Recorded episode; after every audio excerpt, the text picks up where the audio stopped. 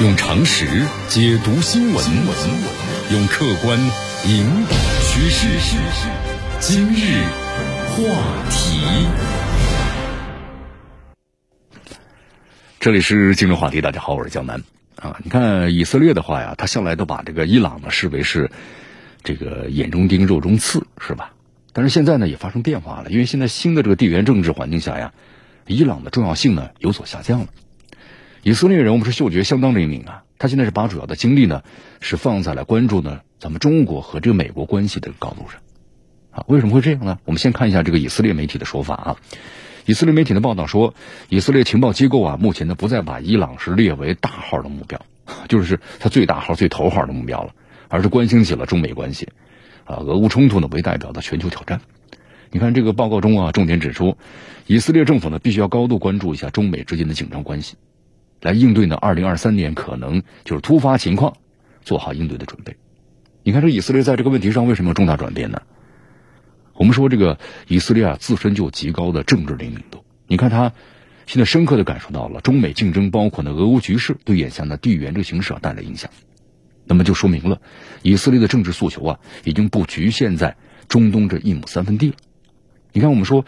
呃，以色列这样的一个国家呀。它的外部政治环境呢是非常的恶劣，因为它国土面积很小嘛，没有什么纵深嘛，那国际环境的一点这个风吹草动，都会给他们带来非常大的影响。所以说，眼下的话呢，无论中国和美国博弈也好，俄乌冲突一发，啊，都称得上是百年之未有大变局。那以色列的情报部门呢，那么先就是提出来关注呢中美紧张局势，然后再提二零二三年明年可能的突发情况，这就说明了。就是现在这个越来越明显的乱局啊，以色列呢已经做好了在新的地缘环境之下呢为本国谋取更多的利益的准备啊。那么这样的一解释呢，其实背后的逻辑就很容易理解了。你看这个以色列跟这个伊朗啊，我们说再怎么不对付，那么说到底呢，它是一个中东的地区事务问题，而且和这伊朗的矛盾呢，你也跳不开这个中东地区啊政治的框架。那么如果你想在未来占得更多的先机，那你就要从更高的维度，就是中美关系来入手，啊，我们说现在这个中美的博弈啊很激烈，那以色列又是怎么看的呢？就大家别看这个美国和以色列关系啊，是不是都非常的紧密，对吧？历次的这个中东战争，没有这个美国的大力支持的话呢，以色列是很难啊打败这个阿拉伯国家的联盟的，啊，但是呢，我们说这个以色列这个国家呀，也有和中国发展这关系的想法。你看以前咱们中国和以色列在这个军事方面也有合作呀。研制战斗机等等，当然我们说后来都在这美国的干预之下呢，都是半途而废了。但是呢，也说明这以色列呢，他只要是认为呢对他没有威胁的国家，他都会合作的。那么在这前段时间呢，中方和沙特这个代表呢，在阿拉伯国家开完一系列峰会之后，以色列这边的智库啊就立刻组织了会议，就邀请啊中美两方的专家，他们重点讨论就是以色列如何制定啊发展的独立成熟的对中国的政策。你看这里面就有一些内容了啊，就是突然一下子，以色列他为什么会突然对中国呢？呃，非常重视呢？其实这背后我们反映出来，就咱们中国呀，在中东地区，那么日益显著的影响力，以色列现在没办法忽视这一点了啊。但是以色列呢，想要和中国发展关系，很大程度上他肯定会受到这个美国的这边的压力啊。就目前的情况来看呢，以色列就陷入了一个左右为难的境地。中美关系呢，后续如何发展？那么以色列又该是如何抉择呢？那么往大了这个说呀，很有可能会关系到以色列未来的国运。你看，以色列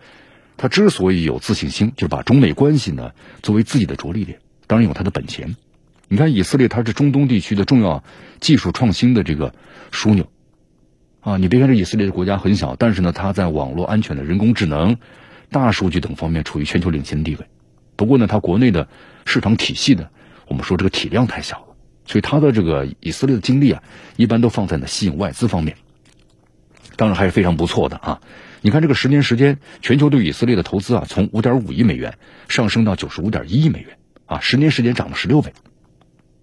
那么在这个过程当中呢，咱们中国呢和以色列，